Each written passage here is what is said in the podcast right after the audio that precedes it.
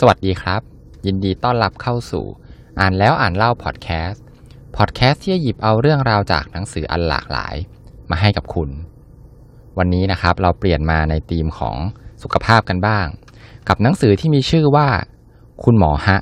ไม่ใช่อย่างนั้นสักหน่อย หนังสือเล่มนี้นะครับก็จะพูดถึงความเชื่อที่เราเนี่ยได้ยินกันมานานแล้วนะครับ แต่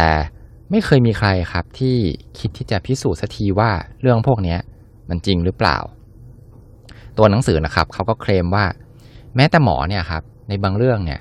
เขาก็ยังไม่รู้เหมือนกัน วันนี้นะครับผมก็ขอหยิบยก เนื้อหาจากในหนังสือมาเนี่ยห้าอันที่ผมน่าสนใจที่ผมสนใจนะครับ อันแรกเลยนะครับ แน่นอนคนรักหนังสืออย่างเรา เขาบอกว่าอ่านหนังสือในที่มืดสลัวแล้วเนี่ยทำให้สายตาเสีย จริงหรือเปล่านะครับ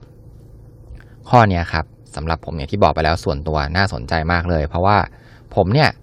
อ่านหนังสือแบบเปิดไฟโคมอะครับ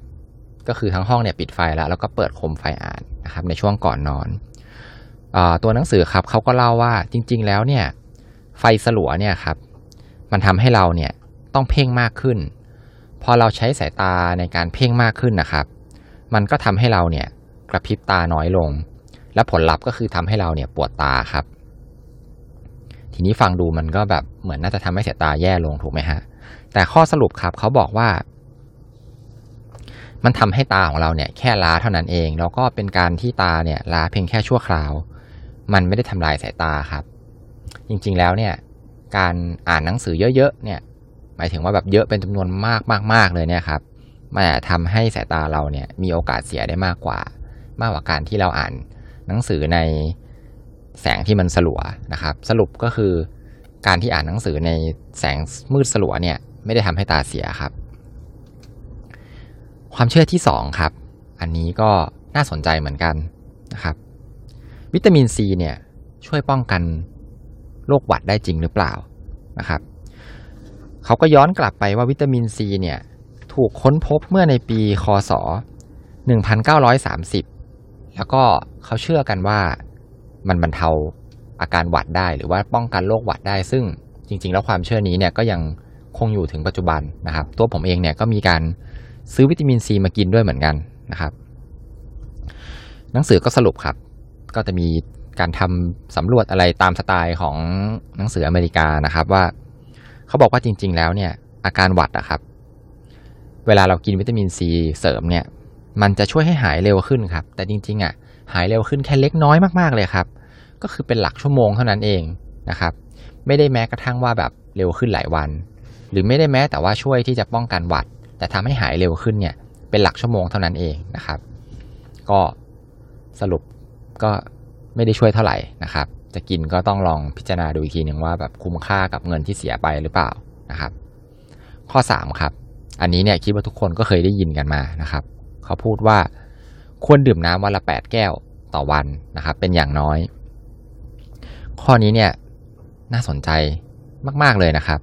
เขาบอกว่าจริง ๆ แล้วเนี่ยมันไม่ได้มีหลักฐานทางการแพทย์มาสนับสนุนเลยว่า คุณเนี่ยต้องดื่มน้ำให้ได้วันละ 8 แก้วเป็นอย่างน้อย ที่น่าสนใจกว่านั้นครับก็คือ น้ำส่วนใหญ่นะครับ ที่เรากินเข้าไปเนี่ยมันมีรวมอยู่ในอาหารที่เรารับประทานกันอยู่แล้วนะครับ พอสมควรเลยนะครับ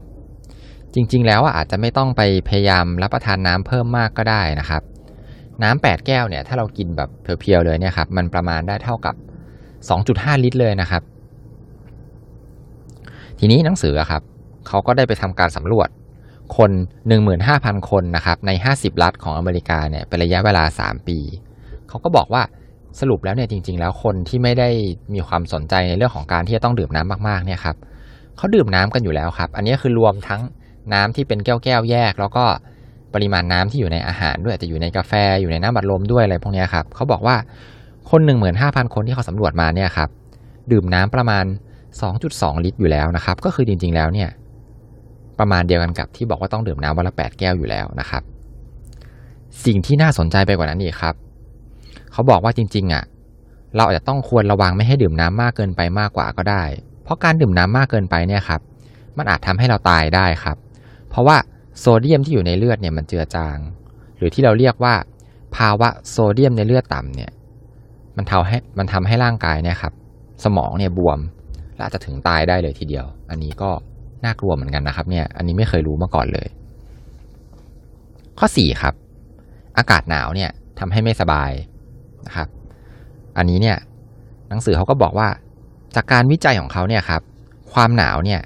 มันไม่ได้ทำให้มีโอกาสป่วยมากขึ้น จากในเรื่องของอากาศเพียวๆเลยเนี่ยครับแล้วก็การที่เท้าเราเย็นเนี่ยหมายถึงเราปล่อยให้เท้าเราอะเย็นไม่ได้ใส่ถุงเท้าเนี่ยมันก็ไม่ได้ว่าจะทำให้เป็นหวัดง่ายขึ้นนะครับหนังสือเขาก็เลยสรุปว่าจริง ๆ แล้วเนี่ยข้อสังเกตของหนังสือเนี่ยครับเขาบอกว่ามันอาจจะเป็นเพราะว่าเมื่อเวลาอากาศหนาวเนี่ยครับอันนี้อาจจะเป็นเมืองนอกนะครับ เวลาหนาวมันหนาวมากๆ คนเนี่ยก็เลยไม่อยากออกไปข้างนอกครับ ก็เลยอยู่บ้าน ทีนี้พออยู่บ้านกัน ครบทุกคนเนี่ยครับ มันก็เลยทำให้อาจจะมีคนสักคนหนึ่งที่เป็นหวัดมาก่อนแล้วนะครับ ก็เลยทำให้มีโอกาสเกิดการติดหวัดเนี่ยได้ง่ายนะฮะเรื่องที่ห้าครับ เป็นเรื่องของการกินตอนดึกๆเนี่ยทำให้อ้วนนะฮะอันนี้นี่ก็น่าสนใจเหมือนกัน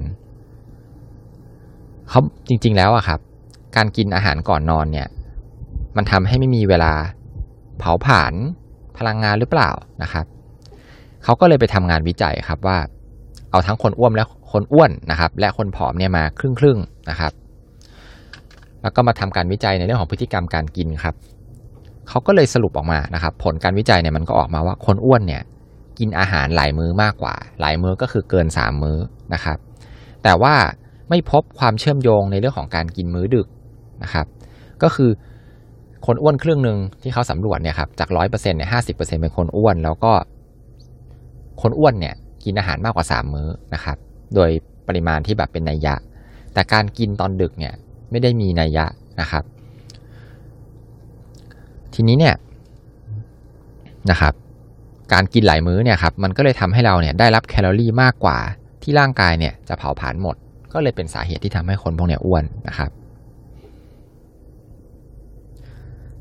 ก็อย่างที่หนังสือเขาสรุปไว้ครับสำคัญเลยเนี่ยก็คือให้กินให้พอๆกับที่เผาผลาญได้นะครับเขาแนะนำว่าให้กินสามมื้อพอๆกันนะครับ แล้วก็ไม่ได้เน้นไปที่มื้อใดมื้อหนึ่งแบบสวาปามมื้อกลางวันมากเกินไปอะไรอย่างเงี้ยครับ ให้พยายามกินสามมื้อแล้วกินเท่าๆกันเนี่ย ก็จะช่วยในการที่จะทำให้ไม่ไม่ไม่เป็นโรคอ้วนนะครับ อันนี้ส่วนตัวนะครับ ผมจำได้ว่าผมเคยอ่าน จากที่ไหนมาก็ไม่รู้นะครับจำไม่ได้แล้ว เขาบอกว่าให้กินเนี่ยอาหารก่อนนอนนะครับสามถึงสี่ชั่วโมงนะครับ